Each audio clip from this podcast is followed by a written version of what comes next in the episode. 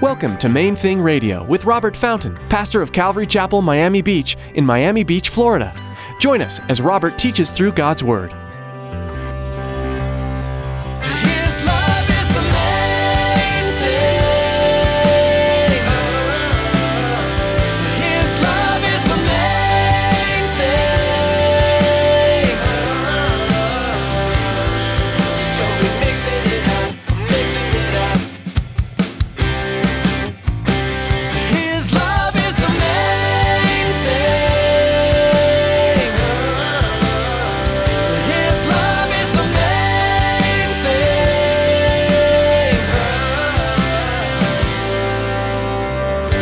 You and I have spiritual opposition that we must never forget.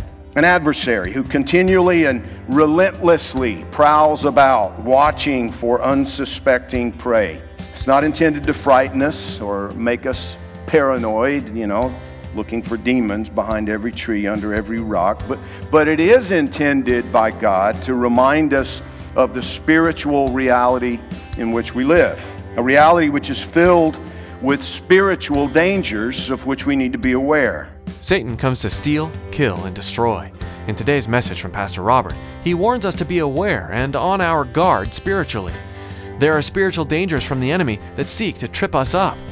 The way we stand against these dangers is by staying close to the Lord. We need to stay in His Word and in His presence.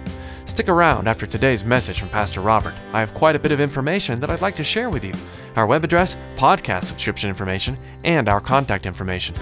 Now turn to chapter 5 of 1 Peter and let's join Pastor Robert with part 1 of today's message. His love is the main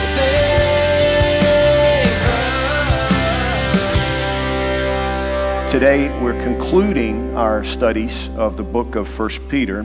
And as we do that, I, I think it's, it's really important that we pay careful attention to Peter's final words. You know, he's concluding a letter. You know, he's, he's kind of wrapping everything up in this letter. And, and I think it would be wise for us to, to take them to heart as, as God's kind of God's last words to us.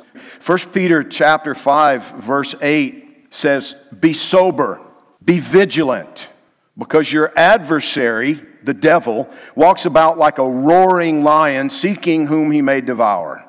Resist him, steadfast in the faith, knowing that the same sufferings are experienced by your brotherhood in the world. But may the God of all grace, who called us to his eternal glory by Christ Jesus, after you have suffered a while, perfect, establish, strengthen, and settle you. To him be the glory and the dominion forever and ever. Amen. And now he, you know, sort of puts the conclusion on the, on the letter, letting us know by Silvanus, our faithful brother, as I consider him. And in other words, that's who's actually putting pen to paper, if you will. By Silvanus, our faithful brother, as I consider him, I've written to you briefly, exhorting and testifying that this is the true grace of God in which you stand. She who is in Babylon, elect together with you, greets you, and so does Mark, my son. Greet one another with a kiss of love. Peace to you all who are in Christ Jesus. Amen. So we begin today with a warning, if you will, and then he concludes it, he ends it with a prayer. The, the warning is a reminder to us that you and I have spiritual opposition that we must never forget. An adversary who continually and relentlessly prowls about, watching for unsuspecting prey. It's not intended to frighten us or make us paranoid, you know, looking for demons behind every tree, under every rock, but, but it is intended by God to remind us of the spiritual reality in which we live. A reality which is filled with spiritual dangers of which we need to be aware. You know, when I was a, a young boy growing up in central Georgia, we spent a lot of time wandering around in the woods.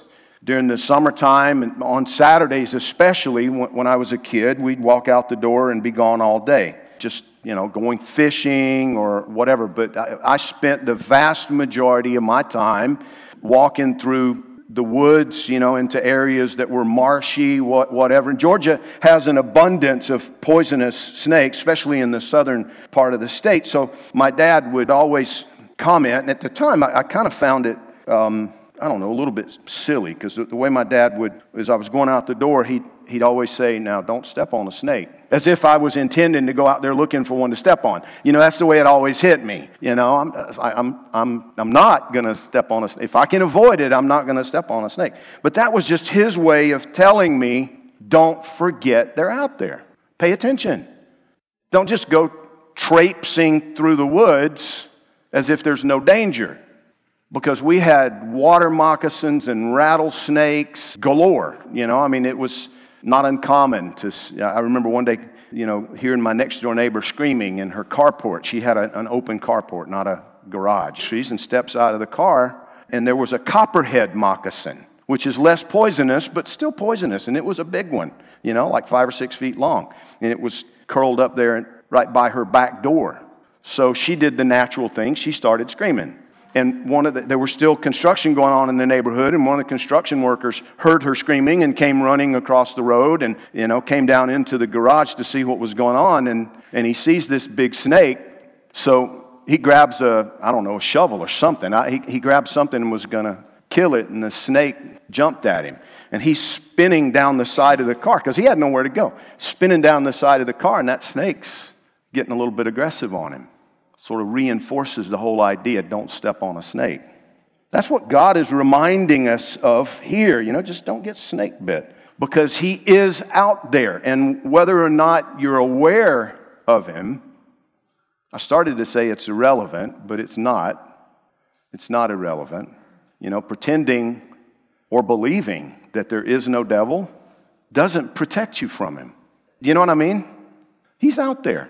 The Bible says He's relentless. He's prowling around, watching for easy targets, kind of like, you know, the proverbial thief of, you know, the opportunity, just, just looking for an easy target, looking for somebody that's not paying attention. But here's the thing most of us naturally think in those terms. We think in terms of physical dangers. You know, these days it's terrorism and that kind of thing that occupies our minds as we go out into the malls and the restaurants and, and even to church. But what about the spiritual minefields, which we wander into without paying much attention? You know, I wandered into a blue jean store in the mall uh, a few months ago, and the sales lady almost immediately began to flirt with me. Now, I'm not a young puppy anymore, so that kind of surprised me. And initially, well, you know, wow, I still got it. of course, I realized pretty quickly that she's on commission. Now, that's a spiritual minefield. Do you understand what I'm saying? Nothing wicked about buying blue jeans, but the heart can be enticed in a wicked direction, even in a clothing store. Now, just so you know, my wife was only three steps behind me. You know, she's, and the fire in those blue Viking eyes kind of put out the flirting thing really quickly. It dampened thing. It was kind of funny to watch, actually. That lady was like, you know, eyes went up. The Lord doesn't want us caught off guard by the schemes of the serpent. So he reminds us that we need to remain alert. He says, Be sober. Now, what it literally means is to avoid too much wine. That's what the word that he chose literally means. It means be sober, don't be drunk, don't drink too much. But it has a broader application than that. And we all kind of understand what he's, what he's saying.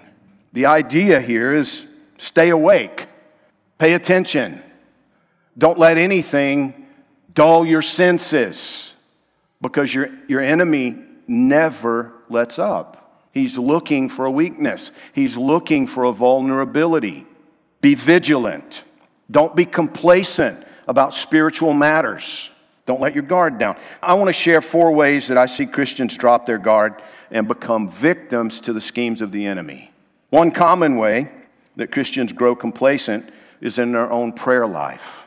Philippians 4 6 says, Be anxious for nothing, but in everything, by prayer and supplication, with thanksgiving, let your requests be made known to God. And the peace of God, which surpasses all understanding, will guard your hearts and minds through Christ Jesus. If your personal prayer life is not consistent, you will grow cold and complacent toward the things of Christ. You'll find yourself feeling dead and indifferent where you once felt alive and excited. And you'll not have this supernatural peace of God guarding your hearts and your minds. I love that phrase, guarding. It's that same idea of relentless vigilance. You know what I mean? But now guarding your heart, guarding your mind against the enemy. If you're not doing that, if you're not consistent in your own time with the Lord, your prayer life, then you'll probably find yourself worrying about all kinds of things. I think it was Mark Twain who said in his later years that he had wrestled with an enormous amount of hardship in his life, most of which never actually happened. I thought that's a, that's a profound statement. I used to tell my children the dreading of a thing is worse than the doing of it, usually. We worry about so much which never happens, right? We, we spend all kinds of emotional energy worrying about things that, that never come to pass. And that's what Mark Twain was saying.